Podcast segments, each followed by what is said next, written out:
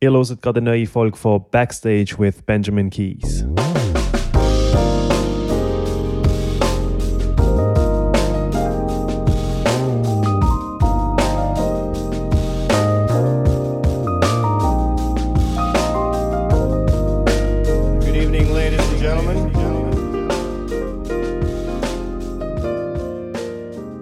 Yes, wir sind schon angekommen bei der dritten Folge. An dieser Stelle ein ganz herzliches Dankeschön an alle, die zuhören, und auch merci vielmals für das tolle Feedback, das ich bis jetzt bekommen habe. Abonniert doch den Podcast auf Spotify oder wo auch immer ihr hört, und dann verpasst ihr auch nie eine Folge.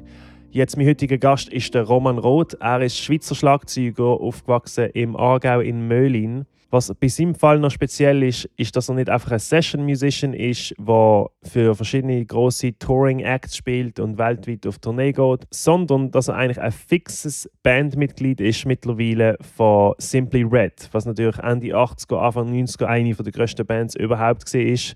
Und wie es zu dem gekommen ist, dass man in so eine Band reinschlüpft, das erzählt er mir. Wie es auch fast nicht dazu gekommen wäre, dass das passiert ist, weil der F C B zwei eins gegen Manchester gewonnen hat. Das erzählt er alles. Jetzt wünsche ich euch noch ganz viel Spass beim Zuhören. Ich habe ihn besucht am dreißigsten Mai zweitausendzwanzig. Und wie immer natürlich, alles, was wir darüber reden, alle Links zu den Sachen, die wir erwähnen, findet man in den Shownotes unter benjaminkeysmusic dot com slash podcast, und folgt doch sehr gerne auch am Instagram-Kanal at backstagewithben. So, wir sind so im schönen Möhlin draussen. He? Ich sitze so neben Roman Roth. Man sagt Roth, oder? Ja. Weil die Engländer sagen ja dann, weil es ein T H ist, sagen sie Roth. Roman Roth. Roman Roth. Ja. Äh, Es gibt eben den, es gibt den Schauspieler und den, und den Regisseur, der Roth heisst, oder Tim Roth.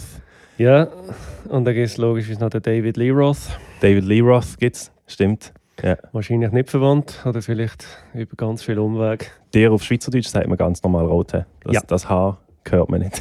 Nein, wie die Farbe. Ja, genau. Eben, wir sind hier im Möhlin, und zwar hast du hier so wirklich einen Studioaufnahmeraum, wo du deine Drums kannst recorden, oder? Ja, ich habe hier... Lustigerweise, als ich auf Möhlin zurückgekommen bin, habe ich äh, den Baschi wieder mal gesehen, an einer Fete, hier in Möhlin. Und habe gar keine Ahnung gehabt, dass er hier ein Studio hat, und bin dann äh, mit ihm ins Gespräch gekommen, und dann hat er gesagt, ja, komm doch mal vorbei, komm, wir grillieren etwa die im Studio. Und ich habe Studio, wo Studio? Und er hat gesagt, hier in Möhlin, im Batapark. Und ich gesagt, super Sache, komm ich gerne mal vorbei. Und dann bin ich ein paar Wochen später mal vorbeigegangen. Und dann habe ich das, die Hütte gesehen und dachte, da wäre ich eigentlich auch noch gerne. Ja. Und dann habe ich so als Spass, wie man es halt so macht, habe ich gesagt, du, habt ihr irgendwo noch einen Raum, wo ich Schlagzeug spielen kann? Dann habe ich gesagt, doch, den Drumraum da unten, den brauchen wir eigentlich genau nie. Ah, perfekt. Den könntest du eigentlich, und das ist wirklich, als hätte es müssen sein. Und ich bin dann irgendwie eine Woche später, bin ich da eingezügelt. Und seither bin ich eigentlich unter der Woche da, Montag bis Freitag. Am, entweder am äh, Aufnehmen für irgendwelche Leute übers Internet, oder äh, noch ganz wenig Unterricht, den ich jetzt noch gebe.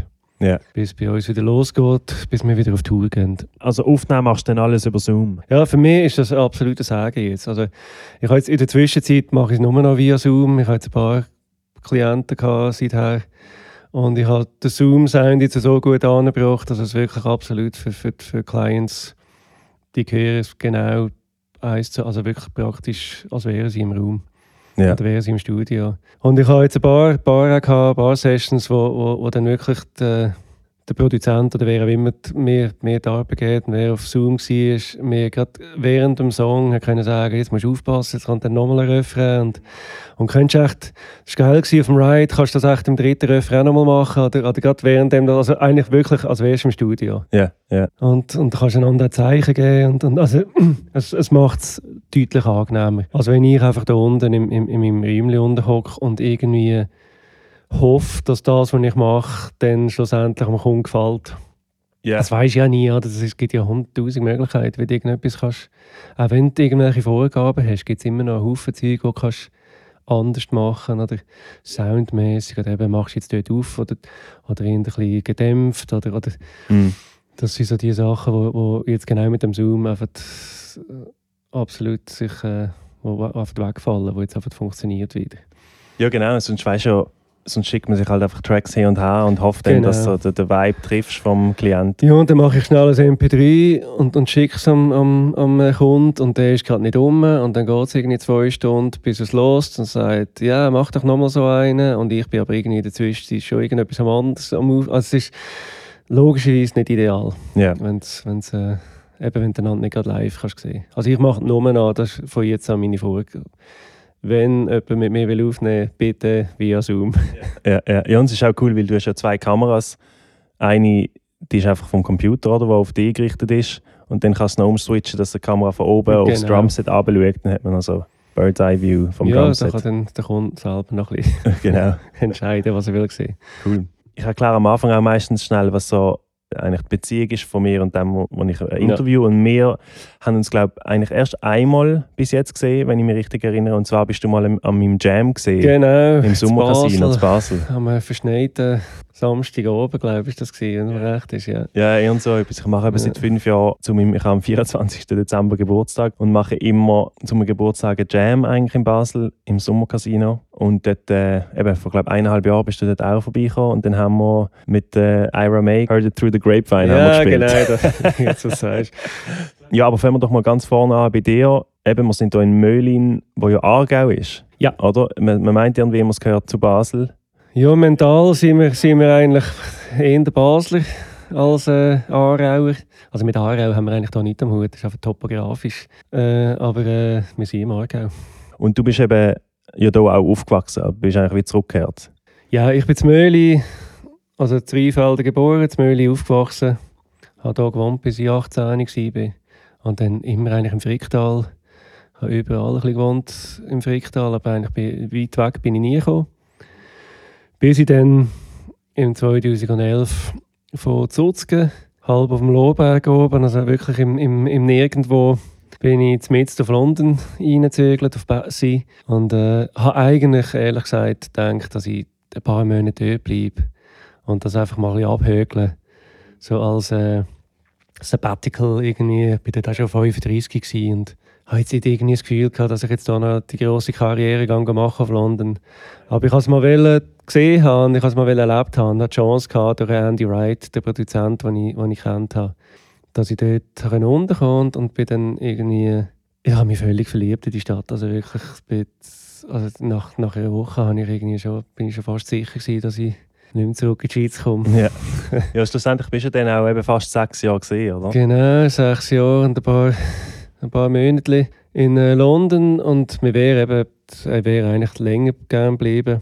Aber der Brexit hat der Musikindustrie relativ schwer zugesagt und es hat irgendwie mhm. gar nicht viel zu tun gehabt in dem Moment. Und wir haben eh gewusst, dass eben mit den Kindern, dass wir, dass wir die wollen, sicher nicht in England in die Schule schicken. Also ausser, wir hatten irgendwie Lotto-Millionen gewonnen und hatten sie ja, dann privat genau. Schule schicken. Aber so ist das Schulsystem halt schon nicht ganz zu vergleichen mit, mit in der Schweiz. Und sie sind dann einfach ein bisschen früher in die Schweiz zurückgekommen. Wir wollten noch einen Abstecher machen via Nashville. Das hätte ich noch gerne gemacht, irgendwie zwei, drei Jahre auf Nashville. Ich habe noch ein bisschen äh, Connections dort. Mhm. Oder L A und dann ist aber gerade der Trump Präsident geworden. Ja. Und dann hat sie es irgendwie gerade voll den Gang gegeben. Dann haben wir beide, also meine Frau ist Engländerin, und dann haben wir beide gesagt, komm, jetzt gehen wir einfach gerade direkt in die Schweiz. Ja, ja, das weiss ich auch noch. Ich bin eben gerade auch, ich bin im September sechzehn in die U S A gezogen und dann ist er wirklich ein, zwei Monate später ist er, mhm. ist er Präsident geworden. Das war, ich weiss noch, ein sehr surrealer Moment. Ich bin dann in meinem Zimmer gesessen, frisch in Amerika und habe so, man hat so die Wahlergebnisse geschaut. Und ja, das war ein harter Moment. Das war ein komischer Oben. Mhm. Das weiss ich. Ja, das weiss ich auch noch gut. Ich finde es eigentlich, auf eine Art ist es eine sehr inspirierende Story von dir, gerade weil du eben eigentlich mit fünfunddreissig recht ein Spätzünder bist, ja. im Sinne von eben erst in diesem Alter ins Ausland gehen. Hast du ja zu diesem Zeitpunkt noch kein Kind gehabt, oder? Dann ist es noch ein bisschen nein, einfacher nein. gewesen, der Schritt. Ja, das ist äh, mehr oder weniger einfach gewesen.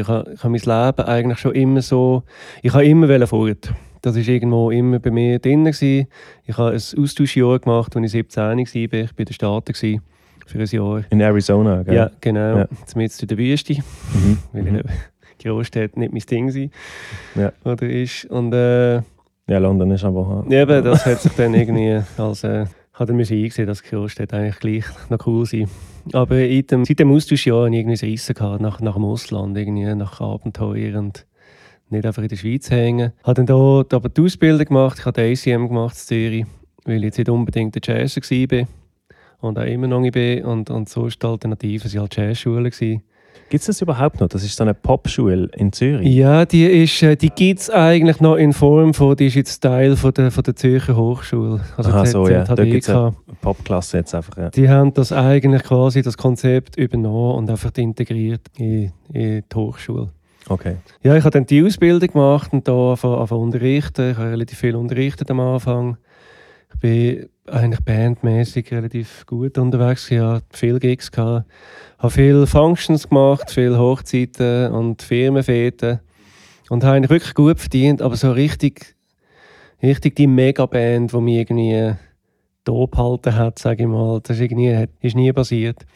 Aber ich habe gewusst, dass wenn ich jetzt einfach auf London zügle oder auf L A zügle oder so, das einfach hart ist, logischerweise. Es gehen ja alle eigentlich, eben, die irgendwie, oder einmal zu dieser Zeit sind alle, also da hat es zehntausend Schlagzeuger in London, die alle mindestens so gut sind wie ich. Ja, vor allem Schlagzeuger immer, hat man ja das Gefühl, wirklich Schlagzeuger und Gitarristen hat es wie Sand am Meer. Und das ist dann irgendwie, habe ich, hab ich gedacht, okay, ich bin dann schon, eben, wenn du so gegen die dreißig gehst und eigentlich gut Geld verdienst, ist jetzt das Reissen auch nicht mehr riesig gewesen, aber es war immer, immer bei mir drin gewesen. Und dann irgendwann habe ich, ich habe mit der Kirsty Bertarelli gespielt und äh, dort ersten für, für den Job habe ich beim Andy Wright gemacht, der ist dort in die Schweiz geflogen. Das war genau der Tag, wo der Vulkan in Island ausgebrochen ist, das weiss ich, er hat keinen kein Flug mehr gehabt. Er konnte nicht mehr zurückfliegen auf England. Ah, okay. Er dann musste ein Auto mieten und bis, bis, bis auf London fahren. Aber er äh, hat den Job gekriegt, hat Andy Wright kennengelernt. Wir haben uns super verstanden. Er hat mir immer angerufen, wenn er, wenn er in der Schweiz war. Er hat gerade mit dem Vollenweider zusammen gearbeitet. Es war etwa in Zürich. Und wir sind viel zusammen abgehängt. Und irgendwann habe ich gedacht, okay, jetzt, jetzt wage ich mal die Frage. Und dann hat er gesagt, look, was würde passieren, wenn ich auf London segeln würde? Hätte ich da irgendwie eine Chance? Oder, oder, oder gibt es dort schon so viel Etablierte, dass du da eh nichts wählen musst? Und, und dann hat er gesagt, du, er hat eigentlich schon zu tun. Also er hat jetzt nicht irgendwie wahnsinnig viele Jobs, grad, die er mir geben könnte, aber er hat ein paar, die er mir schieben könnte. Und ich bin dann eine Woche später bin ich in London ein Zimmer suchen und, und einen Monat später bin ich auf London gesegelt. Yeah. Bin aber noch gependelt. Das ist jetzt äh, umwelttechnisch nicht unbedingt. Aber ich hatte Schüler, also ich bin Dienstag, Mittwoch habe ich, habe ich in der Schweiz unterrichtet, habe eine Privatschule gehabt, also meine, meine eigene Schule, einfach yeah. hier zu Rheinfelden. Und habe Dienstag den ersten Flieger genommen auf, äh, auf Basel, habe hier unterrichtet am Dienstag, habe bei der, bei der Mutter gepennt, Mittwoch äh, den ganzen Tag unterrichtet und dann der letzte Flug, das ist am Viertel ab zehn, glaube ich. Zurück auf Gatwick. Yeah. Und ich hatte wirklich Schwein gehabt. Es ist alles zusammengekommen. Ich habe, äh, das war im zweitausendelf. Dort hat äh, EasyJet eine riesen Offensive gestartet und haben wirklich die Flüge. Also die Flüge, ich habe zum Teil weniger gezahlt von Gatwick, Basel, Gatwick als für die S B B, Basel auf Rheinfelden und zurück. Ja, yeah. Das ist immer so der Vergleich, das, das mache ich auch immer. Wenn ja, ich habe, also es ist wirklich zum Teil, ich bin zum Teil für fünf Pfund in die Schweiz geflogen. Ja. Also ich habe natürlich ein halbes Jahr voraus gebucht. Sobald die Flüge aufgegangen sind, habe ich gerade gebucht, weil ich gewusst habe, dass ich jeden Dienstagmorgen hierher komme und am Mittag zu oben zurück. Ja. Ja, das habe ich zwei Jahre lang ah, so gehandelt. Ja, ja. Ja. Also am Anfang will ich ja müssen, weil ich noch Stutz müssen verdienen und, und nachher will ich einfach noch Schüler haben, die irgendwie...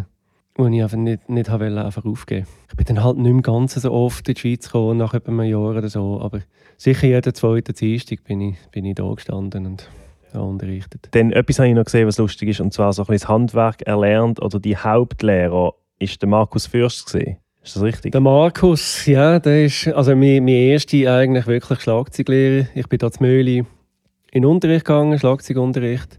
Aber das war mehr oder weniger auf dem Böckli. Also ich habe drei Jahre lang auf dem Böckli Ordnanzmarsch geübt. Hm. Weil der Lehrer eigentlich gar kein Schlagzeuger war. Er hat, hat quasi alles, das war dort, noch Anfang der achtziger Jahre. Da hat, man noch, hat der Musiklehrer hat einfach alles unterrichtet. Und äh, bin dann zu Markus, als ich glaube dreizehn war. Okay. Wann war das? Weil ich frage, eben, für mich ist das lustig, weil ich habe auch, bevor ich Klavier gespielt habe, habe ich auch ein Schlagzeug gespielt. Ah, voilà. Fast zehn Jahre vielleicht. Ja. Und war auch bei Markus gewesen, ganz am Anfang. Ah, ehrlich? Ja, ja. Wahrscheinlich, äh, weiß nicht, eine Dekade später oder so als ah, du. Ja, ja. Aber dort damals war das die Musikwerkstatt gewesen. Ja, ist es auch bei mir noch gewesen. Ist ja. auch schon gewesen, ja. Das ist, also ich bin Markus die erste Schüler gsi, den er hatte. Okay. Ja, und das war im äh, ja, so siebenundachtzig.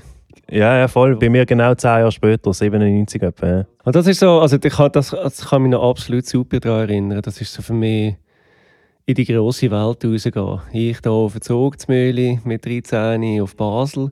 Das Schlagzeug war immer so ein so Kabäuschen, ist der Schlagzeugunterricht gsi, so eine, so eine Brettbude eigentlich. Und gerade nebenan war ein Steinmetz, der Grabstein gemacht hat und ein Autospritzwerk. Und das ist für mich so, okay. das, das hat irgendwie so, das habe ich das Gefühl gehabt, jetzt bin ich irgendwie in der weiten Welt draussen am Schlagzeug spielen.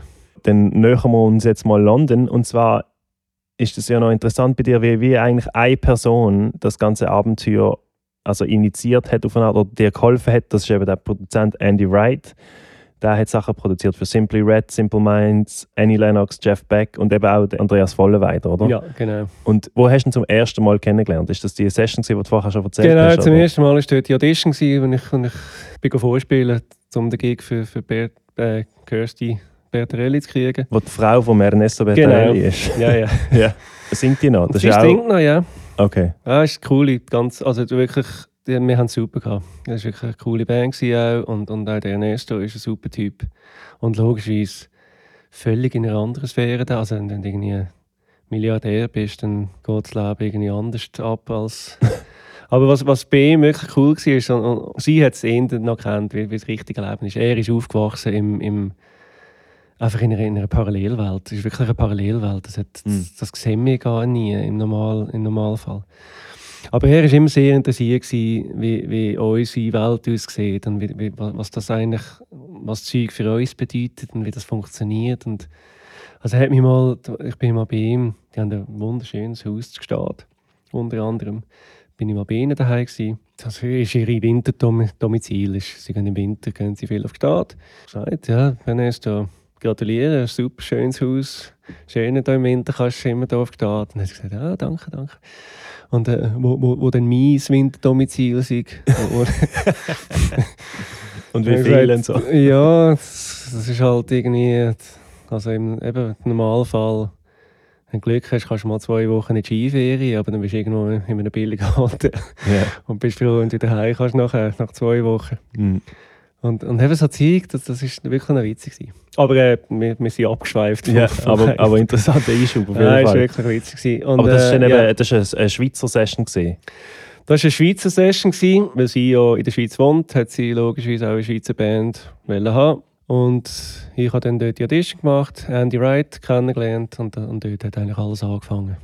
Dort hast du ja dann schon ein paar Mal gesehen im Jahr oder immer ein bisschen in Kontakt geblieben und dann hast du dann mal gefragt, hey, meinst du, hast du ein bisschen Gigs für mich oder Jobs für mich im Studio in London und lohnt sich das? Genau. Also ja, wirklich, ich bin relativ ein scheicher Typ eigentlich. Und ich habe irgendwie, ich habe wirklich so ein bisschen den, den, bisschen den Schweizer Minderwertigkeitskomplex gehabt, glaube ich. Dass ich irgendwie das Gefühl hatte, dass wir einfach nicht so gut sind wie, wie der Rest der Welt. Und dass wir halt so irgendwie auch, auch ein bisschen im goldenen Käfig sind natürlich, weil da natürlich für alles gerade sofort viel Geld kriegst. Ja. Und wenn du in London gehst, irgendwo in den Pub spielen, dann kannst du froh sein, wenn du irgendeinen zwanziger kriegst und ein Gratis-Bier. Genau. Und das ist irgendwie, äh, habe ich das Gefühl gehabt, dass wir jetzt einfach da, durch das einfach nicht so hungrig sind und auch nicht so gut sind. Und, und habe dann eigentlich müssen feststellen, dass das überhaupt nicht so ist, dass wir genau, dass die genau auch mit Wasser kochen, wenn sie mal selber kochen.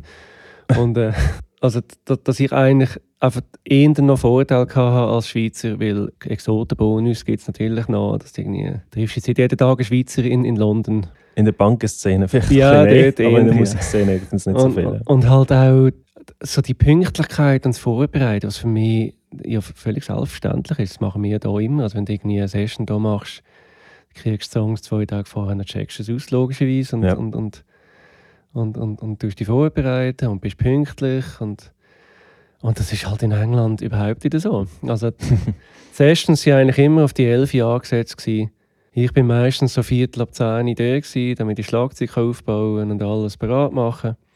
Am elf war noch, also noch, noch kein Mensch da. Nie. Also, das hat es noch nie gegeben, dass am elf nur jemand anderes da war. Mhm. Und dann halb zwölf ist der Produzent mal irgendwie eingetrudelt. Und Musiker, da hast du immer, jedes Mal ist irgendein S M S gekommen, ah, der Bus ist zusammengebrochen oder was auch immer. Einfach irgend. Und wenn du am Eis hast anfangen, hast du eigentlich Glück gehabt. Also das ist eigentlich das Früheste. Yeah. Und das ist natürlich falsch natürlich auf, als wenn immerhin einer Pünktler ist und vorne, dann kannst du immerhin mal den Schlagzeug-Soundcheck machen, dann kannst du mal irgendwie anfangen zu arbeiten. Und dann wirst du natürlich auch eher gebucht, als wenn du einer bist, der dann irgendwie auf die zwei auftaucht und keinen Song angeschaut hat und, und überhaupt nicht vorbereitet hat. Da kann er noch so gut spielen, wenn man, dann, wenn man immer warten muss. Ja, genau. So.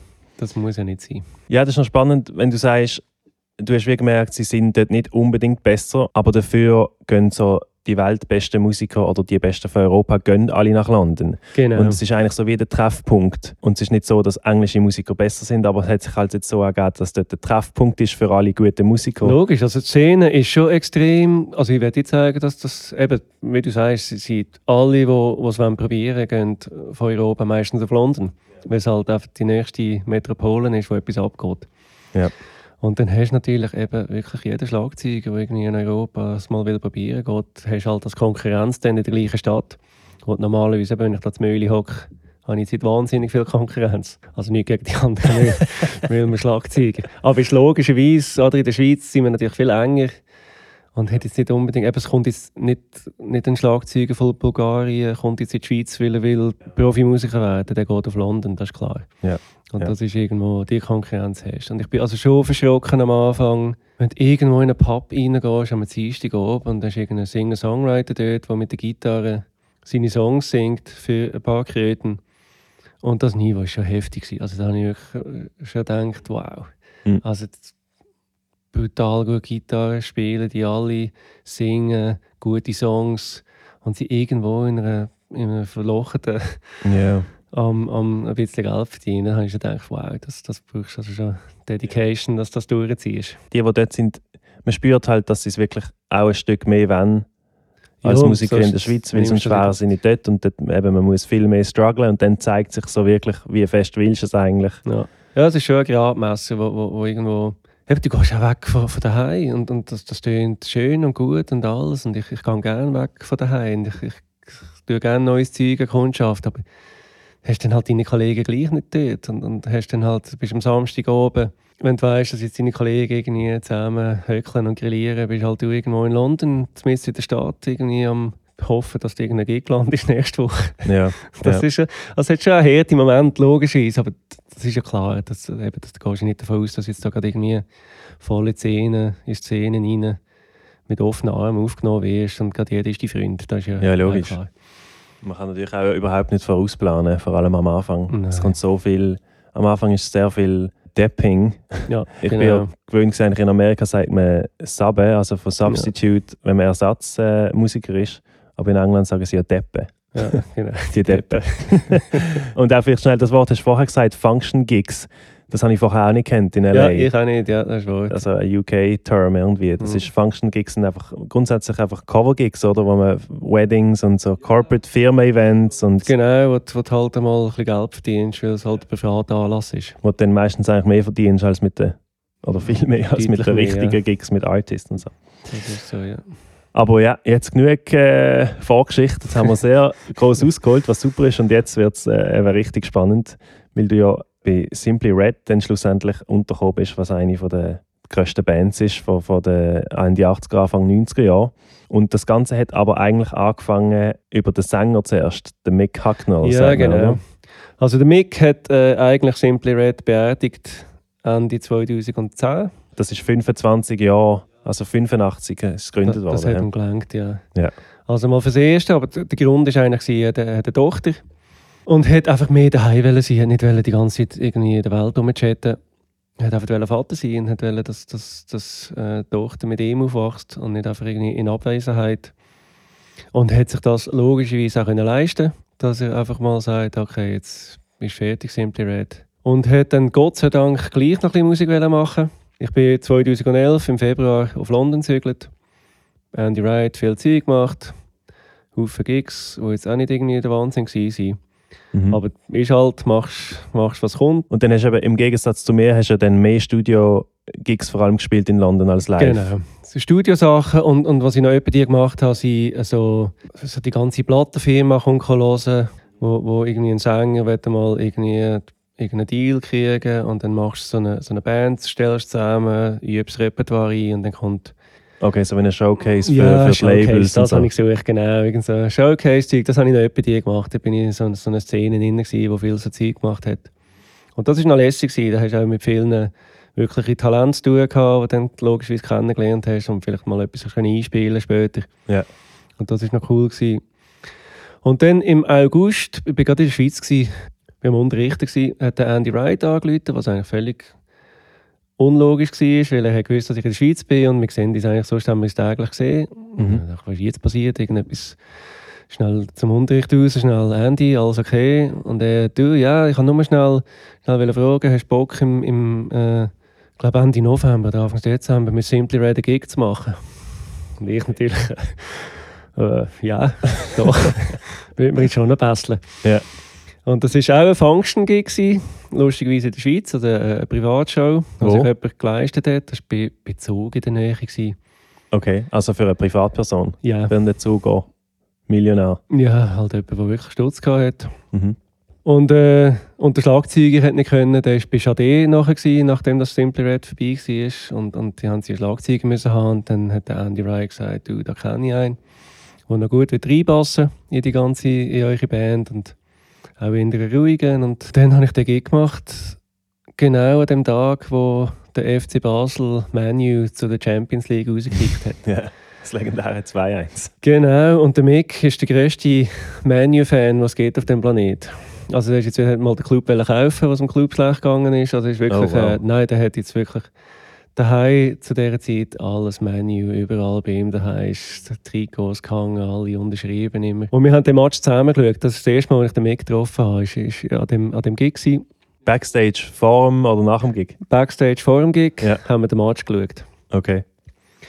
Und sie, äh, sie die ganze Band da gehockt und dann, wo, wo sie irgendwie, ich glaube, der F C B hat eins null geschossen, wenn es mir recht ist. Und dann hat Menu ausgeglichen und dann das zwei eins oder irgend sowas. Ich glaube, ja.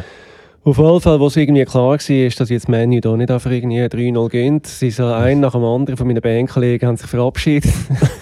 So. Also von den Englischen? Ja, ja, ja. Und sie irgendwie nicht mehr zurückgekommen. Und am Schluss, wo, wo der Match fertig war, bin nur noch ich und der Mick dort gehockt. Die anderen sind alle nicht mehr zurückgekommen. Und das ist der erste Tag, den du ihn kennengelernt hast? Der erste Tag. Und dann hat er irgendwie auf dem Bildschirm gestarrt, völlig entgelstert. Und irgendwie der F C B zwei. Und dann weiss ich noch, hat er, ich bin, bin rechts von ihm gehockt, hat er zu mir rübergeschaut und gesagt, du bist von Basel, oder? Ja. Und ich, nein, nein, ich bin, ich bin von Möhlin, weit weg von Basel, wir haben mit Basel nichts am Hut und ja, sowieso haben wir den F C B gar nicht gern. Und ja. Also ich habe dann wirklich gedacht, jetzt, jetzt kann ja nicht sein, dass jetzt der F C B, weil er einmal irgendwie eine riesen Mannschaft schlägt, mir meine ganze zukünftige Karriere vermisst. Genau.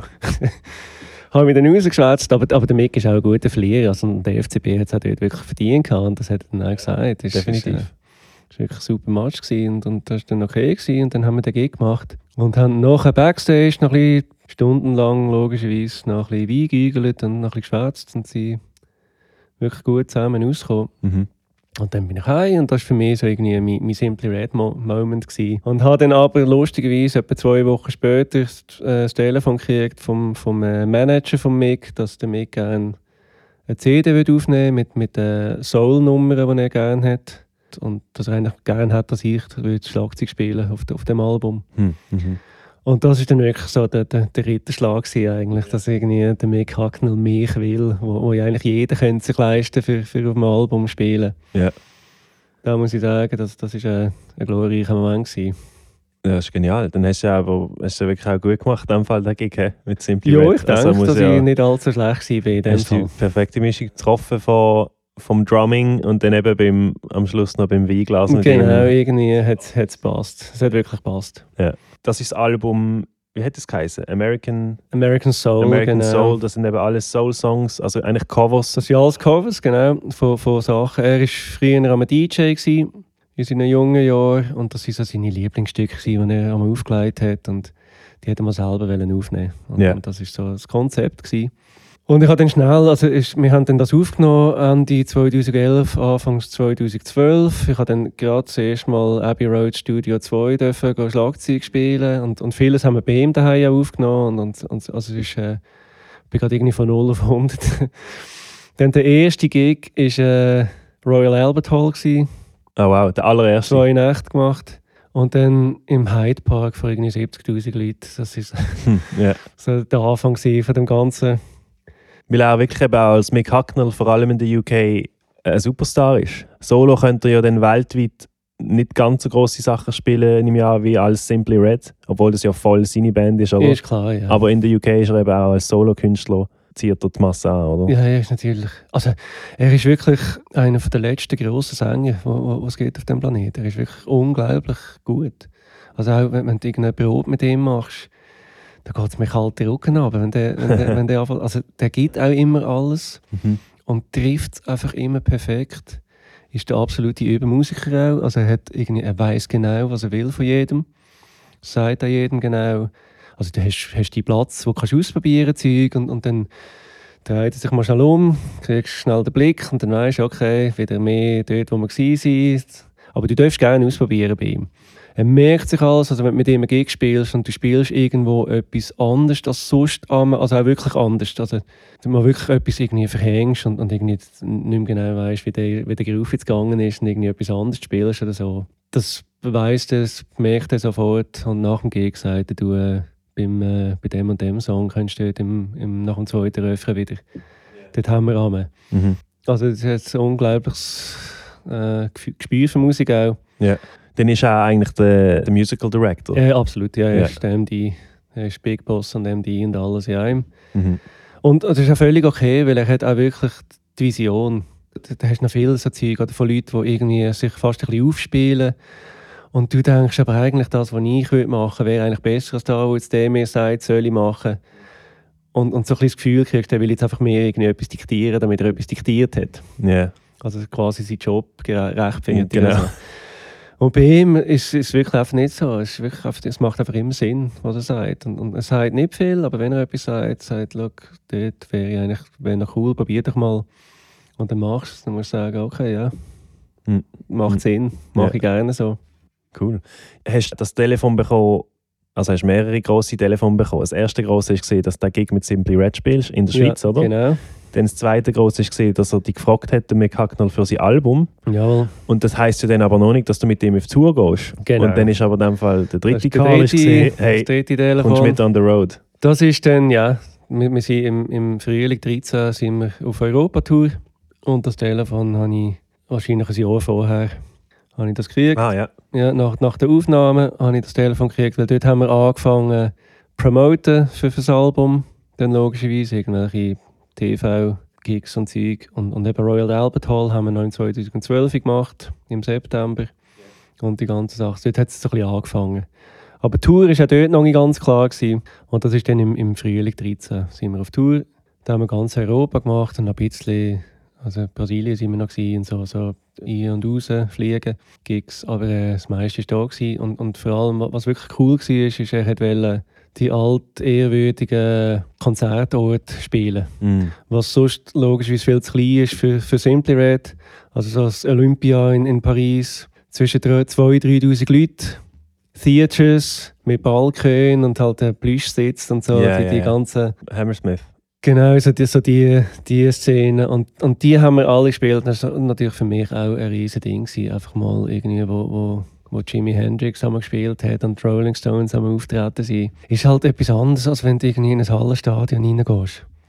Und ich spiele gerne im Hallenstadion, in all diesen Stadien, aber das sind so Konzeptbauten, oder? Die sehen alle genau gleich aus, die sind genau gleich aufgebaut, die sind irgendwie, verlierst irgendwie so die Übersicht, wo du eigentlich jetzt gerade bist und, und, und es sieht immer genau gleich aus.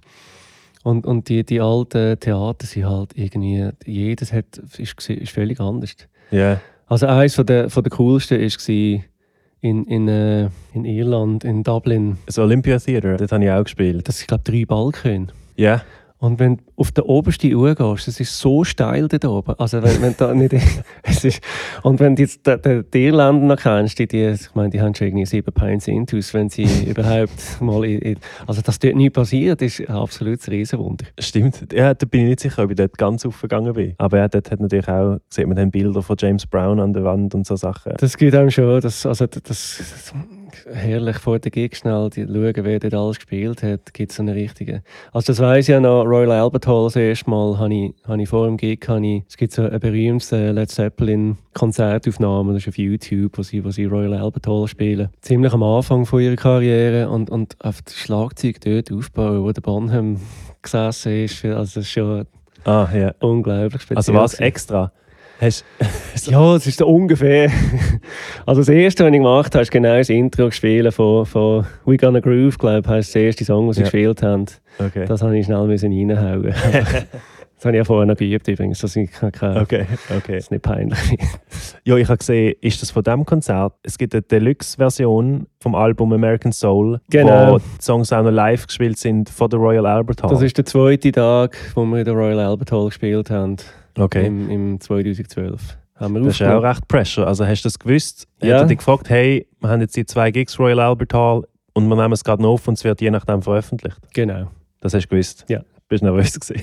Ja, bitte. Oder denkt man gar nicht dran, es ist einfach Nein. ein Gig und dann kommt es halt raus später, oder? Also irgendwie vorher weisst du, dass es aufgenommen wird, aber, aber dann gehst du auf die Bühne und dann ist das irgendwie alles vergessen und im Nachhinein denkst du, ah ja, wir haben sie aufgenommen. Und dann gehst du schnell durch und es ist nichts Schlimmes passiert und dann ist alles okay. Yeah, okay. Und es hat ein paar Sachen drauf, logischerweise. So ein Moment, wo vielleicht etwas nicht ganz hundert Prozent ist Live-Gig, oder? Ja, ist ist irgendwo, wir hatten keinen Klick, gehabt, kein gar nichts.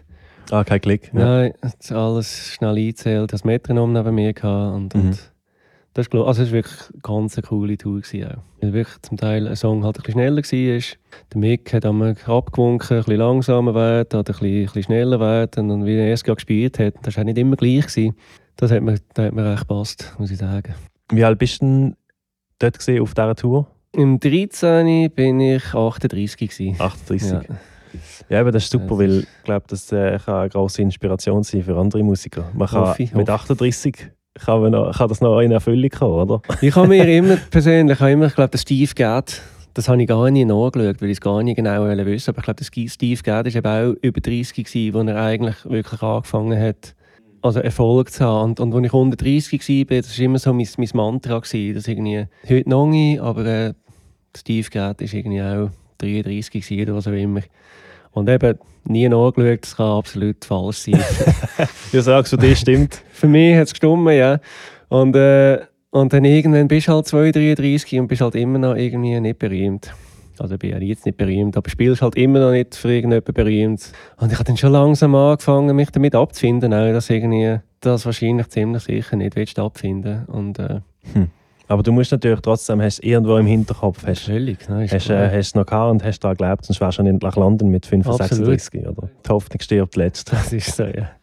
Aber du musst ja auch irgendwo, du musst auch mit dir selber leben können, wenn es nicht passiert. Und wenn du irgendwie fünfzig bist und, und was ich nicht wollte, ist, dass ich fünfzig werde. Und gedacht hat, hätte ich doch dazu mal, wäre ich doch dort auf London gegangen. Ich weiss ja nicht, was passiert wäre, aber einfach so der, das, das, der Gedanke kann ich nicht, deshalb bin ich gegangen. Genau, das ist bei mir genau gleich und ich glaube bei vielen anderen auch. Das ist der absolute Hauptgrund. Ja. So, der alte Mann im Garten irgendwo im Rollstuhl und zu denken, wenn ich dort gegangen wäre damals und so, das, das würde ja, mich auch killen. Und man kann ja auch gehen und dann hat man es gesehen und es ist eine Erfahrung und man kommt wieder zurück und man hat nicht irgendwie die Wahnsinnskarriere gemacht, aber dann hast du es gemacht. Genau, und hast es gesehen und hast gemerkt, dass dort irgendwie auch alles nicht einfach nur schön ist und alles super und was auch immer und dann kommst du wieder zurück und machst wieder, spielst wieder an einer Hochzeit und verdienst zehnmal mehr, als wenn du irgendwo in London im Pub bist. Ja. Wegen dem, ich sage das eben auch allen Jungen immer, wenn sie mich irgendwie fragen, wegen Tipps fürs Ausland und so. Es ist, ich sage, es ist eigentlich eine hundertprozentige Win-Win-Situation, weil wenn du gehst und du packst es,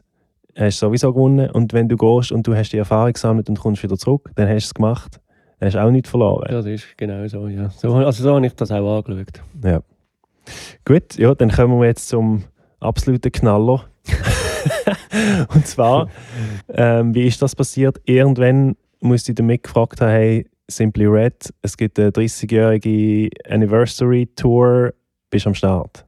Er hat angefangen, darüber zu schwätzen, wo wir, wo wir äh, auf, auf der Tour waren von American Soul. Also im dreizehn hat er angefangen, davon zu schwätzen. Und ich natürlich insgeheim gehofft, dass das A stattfindet und B, dass ich dann dort mit stattfinde. Also der Bassist ist ja wieder der, der, der Steve Lewinson ist wieder zurückgekommen. Der ist bei der American Soul ist der nicht dabei gewesen. Der hat relativ viel Filmmusik gemacht. Und äh, ist dann wieder zurückgekommen, ist äh, Simply Red Family. Und der Schlagzeuger hätte er aber mich wollen. Was noch witzig ist, weil der Schlagzeuger, der ehemalige, der Pete, ist, ist ein Bassist Sibirien. Dort habe ich noch schnell einen Moment gedacht, okay, ich hoffe, das gibt nicht irgendwie böses Blut oder so, wenn ich jetzt da irgendwie quasi reinhocke. Aber das hat für alle absolut gestimmt. Und eben der, der Pete hat Schade gemacht. Und macht immer noch Schade. Und, und für den hat das auch absolut gestimmt. Das ist auch ein super Gig. Die haben dort die grösste Tour weltweit angehauen, im, im dreizehn oder im vierzehn, ich glaube. Also der ist völlig... Okay, okay. Schon nicht verbittert daheim gesessen und hat gedacht, was macht jetzt der Schweizer da mit meinem Job? Nein, das war okay gewesen. Ja, und dann irgendwann, anfangs vierzehn, habe ich das Telefon gekriegt, dass, äh, dass er gerne auf Tour will gehen. dreißig Jahre Simply Red muss man wirklich feiern. Und äh, dass er noch ein Album aufnehmen will, weil er ein paar Songs im Kopf hatte. Und äh, das ist dann das Big Love Album geworden, Simply Red. Und äh, die Tour sind wir im fünfzehn gestartet. Die ganze Welt bereist, ausser die äh, U S A. Weil er ist äh, absolut äh, nicht Fan von den U S A, mm. sagen wir es mal so. Okay. Also sehr politisch. Er ist yeah. ein sehr politischer Mensch und, und hat null Bock, dort zu spielen. Und, und da kommt es auch dazu, das weißt du auch, dass, dass äh, Bands vom Ausland wird es nicht einfach gemacht, um, um in Amerika zu touren. Ja. Du musst mit, mit den ganzen Unions und du musst quasi bei jedem Einzelnen beweisen, dass den musst du mitnehmen, dass das nicht ein Amerikaner machen kann. Ja. Ist auch der Grund, wieso dass die meisten Sänger eine Band haben für weltweit und dann noch eine Ami-Band für Amerika, weil es einfach einfacher ist. Und er hat, er, er hat seine Band, wir sind seine Familie und er würde jetzt nie, nie in Singen kommen, irgendeine andere Band mhm. für, für einen anderen Ort zu nehmen. Und, und das, das zeichnet ihn natürlich auch aus, sehr loyalen Bandleader. Ich bin ja mit Abstand noch so der Newboy in dieser Band und ich bin jetzt auch seit, seit bald neun Jahren dabei. Aber der, unser Saxophonist ist seit dem zweiten Jahr, also seit dem sechsundachtzig yeah, yeah. dabei. Ich war lange der Newboy, aber das, das haben sie jetzt aufgehört. Das haben sie jetzt doch akzeptiert, dass ich auch schon ein paar Jahre dabei bin. Es nimmt mich wunder, ähm, hast du denn Simply Red gut kennt vorher? Also kennst du sie zum Beispiel jetzt von deiner Jugend oder hast du jemals ein Album mal auf Platte gekauft? Nein, null und nichtig. Also ist irgendwie völlig an mir vorbei, also Simply Red ist wirklich an mir vorbeigezogen. Meine Schwester hatte das Stars-Album, aber das kann mich auch nicht erinnern, dass sie das einmal abgespielt hat. Sie hat viel Eros Ramazzotti gehört, das kann mich sehr gut erinnern. Aber äh, nein, Simply Red ist irgendwie nicht, habe ich wirklich nicht viel gewusst, bis ich im zweitausendacht habe ich Vorband gemacht im Hallenstadion für Simply Red. Also ich hätte, glaube ich, zwei Songs können sagen. Ja, yeah, ja. Yeah. Wenn du mich gefragt hast, ein Quiz. Ja, ich habe jetzt auch, ich habe, ich habe es noch ein bisschen abgecheckt. Es ist so, Simply Red ist als Name sehr präsent, aber auch von den Songs auch nicht unbedingt, aber jetzt Holding Back the Years. Und If You Don't Know Me By Now. If You Don't Know Me By Now, genau. Stars natürlich, ist yeah. schon riesig gewesen. Yeah. Und, äh, in England ist Money's Too Tight to Mention ein riesen, riesen Ding. Aber sie, wir spielen eigentlich nur Hits. Du kannst mit einem Hit anfangen, da oben. Es, es gibt keine Lückenfüller. Ich, das liebe ich an, an, an dieser Band. Also das ist natürlich extrem angenehm. Ja, wenn man dreißig Jahre unterwegs ist. Ja, das ist klar. Und, und wir haben, also unser, unser Repertoire, wo wir auf Tour gehen, sind mindestens fünfzig Songs, wo, wo, wir, wo wir spielen. Und, und das wird dann einfach angepasst an, was der Mick gerade singen will an diesem Tag. Und dann kriegst du irgendwie zehn Minuten vorher kriegst du die Setliste. Ah ja, so ein bisschen eine Daily Setlist. Ja, ja, absolut. Wir spielen niemals die gleiche Setliste wie am Tag vorher. Okay. Haben wir noch nie gemacht. Ja. Irgendetwas ändert. Und es ist auch gut möglich, dass er äh, irgendwie im Bus am Morgen um drei einfach so beiläufig sagt, er würde eigentlich gerne mal Anna spielen von, von den Beatles. Und dann kriegst du irgendwie, also da bin ich auch noch frisch dabei gewesen, da habe ich irgendwie gedacht, ja, das könnten wir ja könnten wir ja mal machen. Und dann hat der Keyboard gesagt, äh, schau Anna an, das spielen wir morgen. Ja. Und ich hätte aber nicht gesagt, ja, doch, doch, das spielen wir morgen. Und dann habe ich im Hotelzimmer dann Anna angeschaut und dann so oben tatsächlich Soundcheck haben wir gespielt. Und dann, oh, doch, das machen wir jetzt in die Liste rein. Und dann, okay. Und so. es, ist gar, es ist noch ein schwieriger Tune, es ist noch, das war noch heftig, gewesen, das weiss ich noch. Und dann ist so irgendwie an zehnter Stelle in der Setliste gekommen. Und dann bin ich echt nervös auf, auf den Song an. Er ist echt so exponiert, es ist alles so... Der, der Schlagzeugpart ist äh, gar nicht einfach. Und gleichzeitig noch der Background, den wir noch gesungen haben. Wir, wir, wir singen alle noch Background gleichzeitig. Ah ja, genau. Backing Vocals und, und das ist noch, das ist noch heftig gewesen. Aber es war cool gekommen. Es war cool gewesen. Ja. Dann hast du eigentlich, aber die Songs von Simply Red an sich, die ungefähr fünfzig sagst, die sind fix, also die sind einfach mal gefixt worden, hey, die fünfzig muss man können. Ja, die tun wir vor der Tour, ist das irgendwie, ist so ein Pool existiert und manchmal sind es auch vielleicht vierzig Songs und dann kommen dann noch andere dazu und das Zeug fällt weg, wenn man irgendwie nach drei, vier Mal, wenn es irgendwie nicht cool ankommt bei den Leuten, wenn es gerade neuere Sachen sind, dann hauen wir sie raus und nehmen sie vielleicht in, in, nach einem Monat, zwei wieder führen. Aber du hast schon vielfach auch Songs auf der Setliste, die du irgendwie seit, seit drei Monaten nicht mehr gespielt hast. Dann musst du auch schnell mental durchgehen, wie jetzt hier, was singe ich da genau backing. Und das habe ich jetzt oft von, von Prince gehört, dass dort ist es einfach heavy gewesen für die Musiker, weil dort, wenn man für einen Prince spielt, muss anscheinend den ganzen Katalog können. Genau. Also einfach alles, alles.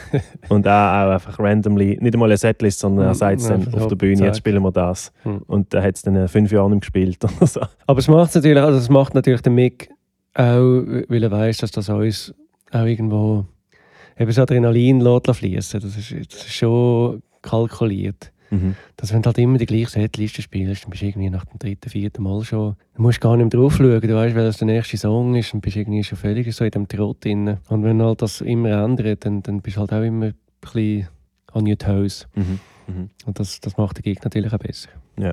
Jetzt, was mich noch wundernimmt, ist, du bist ja eigentlich jetzt ein offizielles Mitglied von der Band, oder? Du bist mhm. zum Beispiel auch, es gibt jetzt ein neues Album, heisst Blue Eyed Soul, und das ist so eine... Eine Fotomontage, würde ich sagen, ist es eigentlich. Genau, eine Fotomontage, und du, die Gesichter, nicht die Gesichter, aber, also doch die Gesichter, mhm. du bist auch auf dem Album-Cover zum Beispiel als Person drauf, du bist auf den Poster und so. Wenn man jetzt auf Wikipedia geht, Members von der Band, bist du offiziell gelistet. Ja, schön. Ja, hast du nicht gewusst? Nein.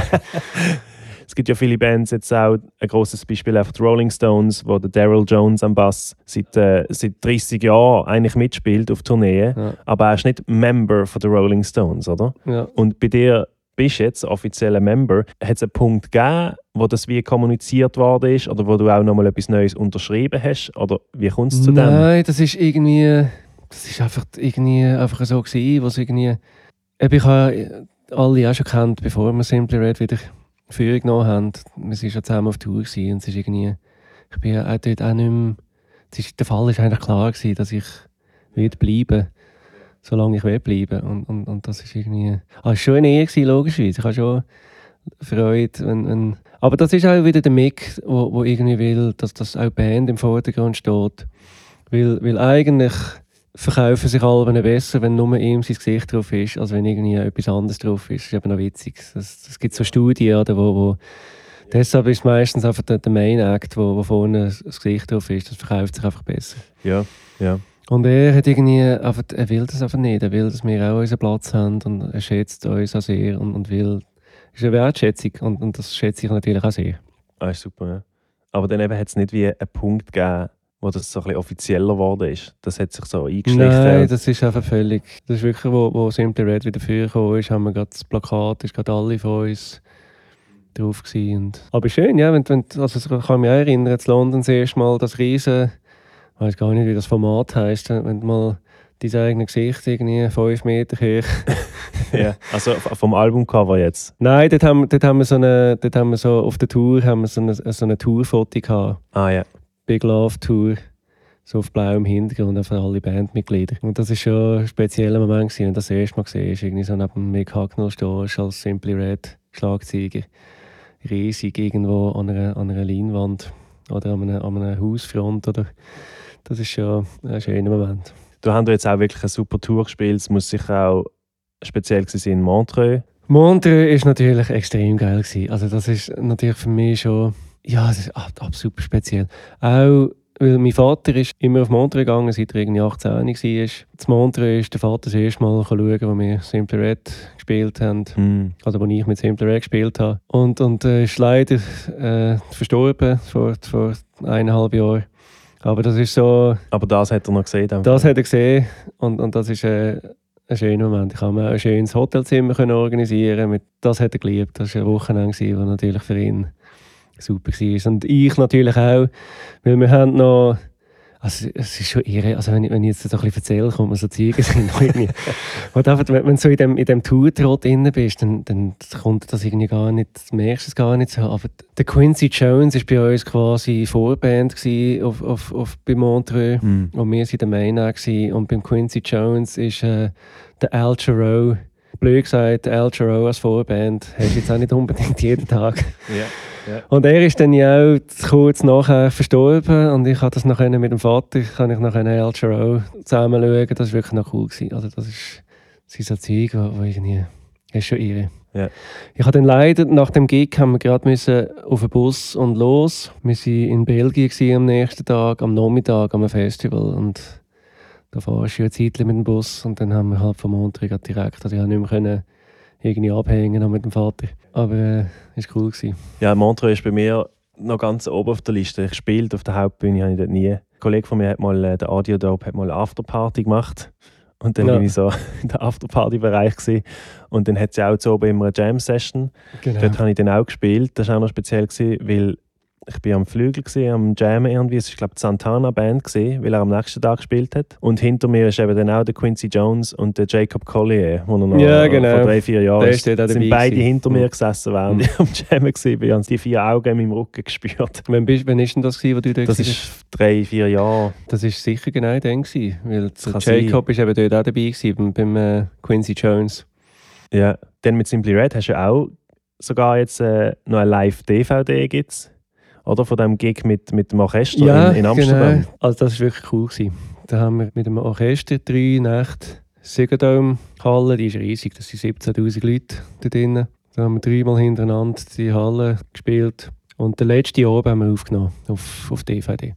Okay, nicht alle drei und dann geschnitten? Nein, das, das will er auch nicht. Das ist auch so etwas, irgendwie so der, der Moment, der braucht der, hm. einfach heute gilt es. Yeah. Also gilt ja immer. Das ist ja, aber heute nehmen wir es auf, fertig. Nichts mit Zusammenschneiden und nichts mit schaust nicht, dass du die gleiche Uhr an hast, nicht das bemeinte Song. Ja, yeah, ja. Yeah. Sondern einfach, heute nehmen wir auf, Momentaufnahme von dem. Und das finde ich eigentlich auch, ist extrem oldschool halt. Und, und, und so Zeug macht es auch aus, finde ich.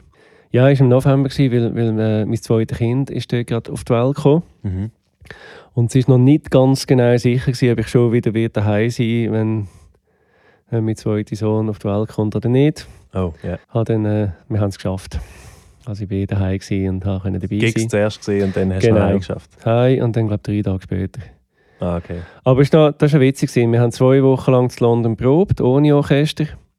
Und sie waren mit dem Orchester in Verbindung. Und die haben uns immer so ein bisschen Midi-Zeug geschickt, was, ich, also was dort der Arrangeur zusammen geschmissen hat. Und wir haben das Zeug gehört und zusammen gesagt, ah, dort, das kannst du nicht bringen. Mach das ein bisschen anders. Oder dort müssen wir irgendwie schauen, dass wir, oder was auch immer. Wir haben dann zusammen das erarbeitet, quasi die ganzen Tracks. Und sind dann auf Amsterdam und haben dann, glaube ich, noch zwei, zwei Mal mit dem Orchester probt. Und das war dann gewesen. Und dann haben wir... Dort haben wir dann im Jahr mit einem Klick schon gespielt? Das war Klick gewesen, ja. Was zum Teil... Äh, extrem, also die Klicks sind nicht immer genau gleich gewesen. Die sind zum Teil langsamer geworden und schneller geworden, weil es halt so ein bisschen orchestral sein musste. Und gerade so, wir haben noch ein paar Sinatra-Songs haben wir noch vom, zum Besten gegeben. Ja. Und dort haben wir wirklich so die, das Original, das relativ langsam anfängt und dann ein bisschen schneller wird. Und wie es halt so in diesen Zeiten war. Und das haben wir quasi so wieder geben. Ja. Also, also wenn ich etwas zu sagen hatte, hätte ich es nicht gemacht, weil das ist irgendwie extrem unangenehm. Ja, für einen Drummer. und, und es waren dann wirklich extreme Unterschiede gewesen, weißt, wo dann wirklich ein Takt plötzlich irgendwie dreißig Beats langsamer wird und dann wieder, wieder gestartet und, und so, so Spass. Also ich habe wirklich den Klick müssen üben, weil das hättest du sonst keine Chance gehabt, wenn, wenn du nicht genau gewusst hast, okay, jetzt wird es extrem langsamer und, und dann der dritte Klick wird dann wieder schneller und, und so. Also dann wirklich, stimmt, das kannst du ja nicht. Das musst du üben. Das, musst du üben, das kannst du dir nicht ja. vorstellen, wenn du es noch nie gehört hast. Also ich habe dann wirklich noch die zwei Nächte im Hotelzimmer in Amsterdam Click-Tracks gelost. Ja. und, und dazu Songs gesungen. Also Simply Red Songs sind logischerweise wie immer gewesen. Und einfach so die, die wir noch dazu genommen haben. Die sind okay, wie so ein klassischer Musiker, der so auf dem Bett noch die Noten durchgeht. Ja, genau. Bist im Bett gesessen und hast Klicks gehört. Eine Flasche Wodka und Klicks. So ein paar Klick. Klicks reinziehen. ja, das habe ich mir vorgestellt. Das habe ich gedacht, wenn ich das irgendjemand gesehen will, dass ich da irgendwie auf dem Bett kann und einfach Klick höre. Weil ich da denke, ist da. Aber du musst halt, willst ja nicht irgendwie ich, zusammenspielen. Dann. Ja. Das hat aber dann Spass gemacht, eben, das war ein vierzigköpfiges Orchester gewesen, oder? Das war irre gewesen. Also das ist wirklich, ich hätte es nicht gedacht, muss ich ganz ehrlich sagen. Also ich, hatte, ich habe mich schon drauf gefreut, aber irgendwie hätte ich es lieber einfach als Simply Red gespielt und nicht irgendwie mit dem ganzen Orchesterzeug noch dazu. und bin jetzt auch nicht unbedingt Fan von so Pop-Klassik und, und so, so diese Schiene. Mit Streicher-Arrangements drüber. Genau, ja. ja, das ist jetzt nicht unbedingt mein Ding. Aber selber auf der Bühne stehen und ich habe gerade Celli neben mir gehabt, das hat schon einen unglaublichen Drive auch gegeben, dem Zeug, das hat wirklich die, die, die, die, die Musik richtig gespürt. Halt. Das war auch nur für die drei Konzerte gesehen, das war ja. so ein Special-Event. Genau, und wir haben das einfach auf D V D aufgenommen, oder beziehungsweise einfach gefilmt, einfach, dass wir es haben. Wir filmen eigentlich noch öppe mal etwas. Also sicher von jeder Tour wieder mal einen Abend gefilmt. Das heisst aber nicht, dass dann eine D V D rauskommt. Dass das wird vielleicht auch mal irgendwie für Facebook gebraucht, dass mal ein Song released wird.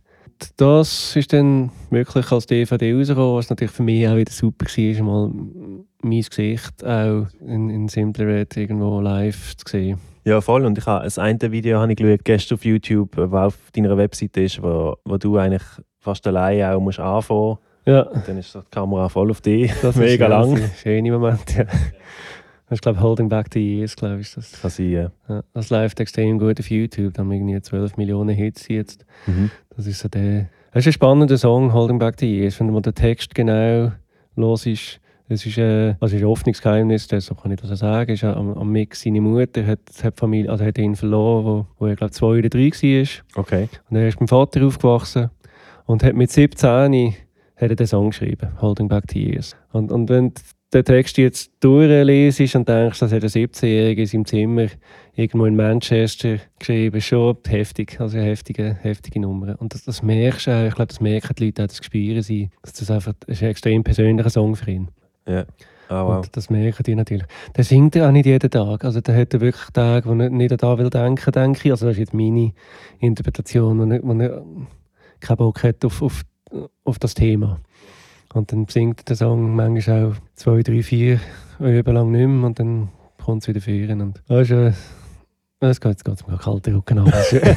Das habe ich nicht gewusst, muss ich einfach gerade nochmal hören mit dem ja. im Hinterkopf. Und, und ich denke, der Song hat jetzt einfach etwas, wo das kannst du glaube ich auch nicht erklären. Das ist einfach, da kommt einfach alles zusammen. Und, also ich kenne jetzt niemanden, der den Song nicht gut findet. Den kannst du nicht, nicht gut finden, weißt du, was ich meine? Das ist irgendwie... Ja, das stimmt. Funktioniert einfach. Ja, ja schauen wir noch ganz ein bisschen vorne schnell. Jetzt eigentlich hätte er auf Tour gehen den Herbst. Jetzt weiss man noch nicht, ob das stattfindet, oder? Das wären zwei Monate Europa-Tournee mit dem neuen Album. Das wäre ja... Blue Eyed Soul Tour wäre Anfangs Oktober losgegangen. In, in England, wenn es mir recht ist. Ja, dort habe ich eben auch schon vor längerer Zeit, was über, über ein Jahr vor dem Gig, habe ich schon die Poster gesehen, mit eben, wo man die auch sieht, mit dem Drumset, also mit, einem, ja. mit den Sticks und so. Auch Two Arena, zweimal hintereinander. Ja, genau. Und äh, also ich, ich, ich habe nicht das Gefühl, dass das stattfindet da ein Jahr. Dass doch irgendwie zwischen zwölftausend und fünfzehntausend Leute immer sind in, in einer Halle. Drin. Ja, in der Schweiz war es eben im Hallenstadion der Gig. Genau. Aber äh, ich lasse mich überraschen. Also ich hoffe natürlich, dass es stattfindet, weil ich hatte eigentlich wieder Bock drauf, wieder auf die Tour zu gehen. Und es wird logischerweise nicht einfach. Ich habe zwei kleine Kinder, viereinhalbjährigen und zweieinhalbjährigen, die du daheim lässt und dann halt immer mit Skype probierst irgendwie. Aber es ist halt jetzt gleich, wenn sie nicht mal kannst in den Arm nehmen und, und. Aber schön an Simply Red ist auch, dass wir, wir sind alles Familienväter und also die meisten von uns. Und, und, und Jetzt auch nicht, wir waren jetzt nicht ein Jahr lang auf Tour, sondern wir sind irgendwie vier, fünf Wochen weg und dann wieder zwei, drei Wochen daheim und, und das ist so ein bisschen der, der, der Groove. Mhm. Wir haben jetzt Oktober, November Europa gemacht und dann wahrscheinlich noch weiter. Aber jetzt müssen wir halt schauen. Ich weiss, dass wir zwanzig einundzwanzig viele Sommerfestivals schon, schon noch irgendwo am Anschauen sind. Also hoffentlich, dass wir dann spätestens dann starten können. Ich würde natürlich, ich hätte es jetzt gerne, wenn wir jetzt könnten. Ja, sicher. Losziehen. Ja, es wird gerade ein bisschen knapp ja. mit dem Herbst. Leider. Ja. Aber der Mick wird sechzig jetzt in den nächsten paar Tagen. Und ah. das ist so ein bisschen, das ist auch ein bisschen die Idee, wieso dass wir da ein Jahr auf Tour wären. In seinem sechzigsten noch ein bisschen feiern. Aber jetzt schauen wir halt. Und wenn es nächstes Jahr ist, dann ist es nächstes Jahr. Das ist auch nicht so schlimm. Ja, cool. Sonst neben Simply Red eben machst du jetzt einfach äh, auch für die Leute, die vielleicht, wenn sie das schreiben wollen oder so, du machst viel Recordings daheim. Genau. Ja, wir sind hier gerade oben an deinem Studio, du hast hier ein Drumset. Man kann sich bei dir melden und äh, du recordest Drumtracks eigentlich für Songs, genau. oder?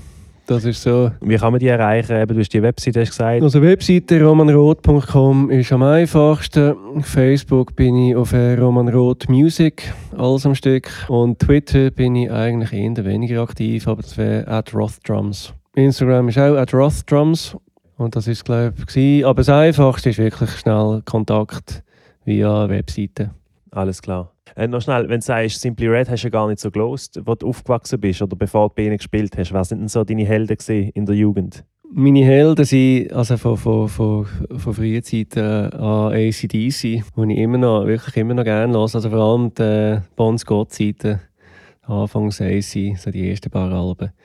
Da habe ich übrigens gerade ein Video gesehen, das so ein bisschen viral gegangen ist auf Facebook, vom Drummer, der auf dem allerersten A C D C-Album gespielt hat. Ja. Hast du das gesehen, zufälligerweise? Nein, das habe ich nicht gesehen. Der hat nur auf dem allerersten Album gespielt, ja, in Australien, und hat dann aber wieder aufgehört. Also ist nicht in, in die Band gekommen, ist einfach mal eine Session, ist einfach mal oben länger geblieben und dann hat er am drei Uhr morgens noch alle Drumtracks recorded. Hat eigentlich aufgehört, jetzt aber Musik machen und hat schon lange eine Pizzeria in Australien. Und ist einfach so ein typischer italienischer Pizzaiolo, oder wie man dem sagt.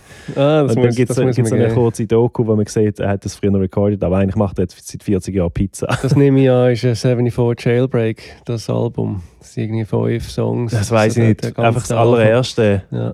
Ja. Ja, das habe ich, das habe ich jetzt echt nicht gewusst. Siehst, dabei habe ich noch Vorträge über A C D C gemacht und alles in der Schulzeit. Aber ja, da musst du unbedingt mal schauen, weil er sagt natürlich, wenn irgendjemand Musik interessiert reinkommt, dann sagt er mhm. dann, ja, ich habe auf dem A C D C-Album gespielt und das glaubt ihm dann niemand. Ja, so. Nein, meine Helden, wenn wir es von, von Helden haben, ich, ich, A C D C, Led Zeppelin, ich bin ein grosser Joni Mitchell-Fan. Mhm. Das ist so, ich habe gerne Folk-Sachen sowieso, aber äh, ich, ich höre eigentlich alles. Ich, Joe Zawinul habe ich, also das Savile Syndicate, Weather Report, logischerweise. Ich höre eigentlich alles, bin überhaupt kein Musiksnob. Also ich, ich, Billie Eilish im Moment finde ich extrem erfrischend, höre ich also etwa die. Und, und gerade jetzt Billie Eilish, muss ich sagen, finde ich, find ich super, dass es einfach immer noch möglich ist, dass du so kannst auf eine Tour starten, voll, ohne irgendwie, also, oder dass es wieder möglich ist, dass du irgendwie einfach jetzt gerade auch mit dem, mit dem äh, YouTube und, und dem Ganzen, dass du einfach wirklich Leute kannst erreichen. Und das Zweite, was mich extrem freut daran, ist, ist, dass die Leute scheinbar immer noch wissen, was gute Musik ist und, und das dann auch wertschätzen. Yeah. Ja, wenn etwas ein bisschen speziell ist und ein bisschen individuell, sticht es eben einfach aus. Genau.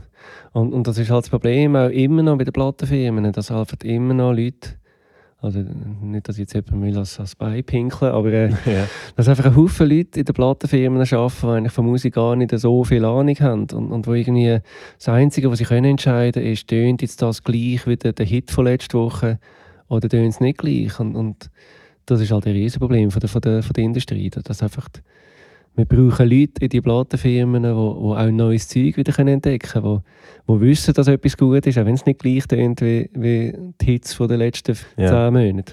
Ja, sie müssten Sachen finden, die nicht so tönen wie das in den Charts, was dann der neue Trend wird. Genau, was einfach, was einfach gut ist. Und, und das finde ich, also das tue ich schon ein bisschen ankreiden, den Plattenfirmen, dass sie es halt immer einfach noch zu einfach machen für sich, dass ich einfach das Zeug, einfach, das muss einfach immer alles gleich tun und dann ist gut. Und dann kommt eben so eine Billie Eilish, die halt einfach wirklich quirky ist und anders tönt.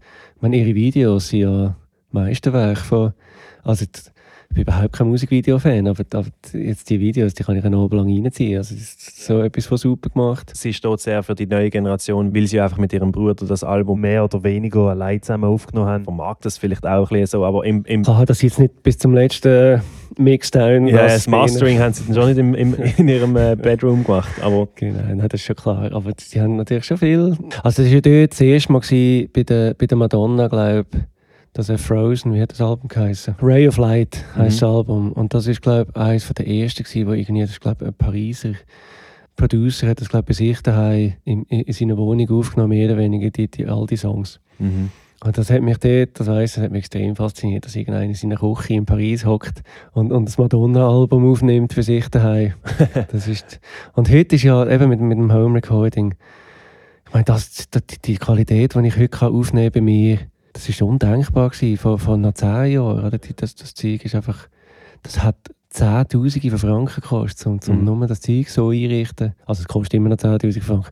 Hunderttausende von Franken, also ja, ja, wenn ich dann meine vierzehn Mix zusammenrechne und alle Preamps, dann bin ich... Aber Vocals vor allem heute, also kannst du wirklich ein Interface kaufen für zweihundert Stutz und das klingt top. Absolut. Und Mikrofon musst du jetzt ja auch nicht unbedingt eins für, für siebentausend Stutz haben, das geht auch eins für dreihundert Franken. Ja. Hey, noch allerletzte Frage. Also hast du zwar gesagt, Billie Eilish, aber so, hast du irgendwie gerade ein Buch gelesen oder einen Film gesehen oder allgemein los ist gerade irgendein Album, das du noch schnell willst? Monika Heldahl heisst die Frau. Das ist eine, also eine Folksängerin, die ist aus dem Norden, wie man kann hören, vom Namen her. Die hat ein Album aufgenommen. Ich weiss nicht, wie es heisst. Und das ist mein absolutes Lieblingsalbum im Moment. Das kann ich mir nicht satt hören dran. Das ist so etwas von faszinierend. Okay. Ja, das war es, glaube ich, gewesen. Ich bedanke mich ganz herzlich, dass du Zeit genommen hast. Ich danke dir. Es hat Spass gemacht. Ja, sehr. Eben die Simply Red Tour war diesen Herbst, wenn nicht nächstes Jahr. Hoffentlich, ja. Aber ich hoffe immer noch, dass wir uns im Herbst sehen. Okay, super. Also dann schon vielmals. Gell? Perfekt. Merci.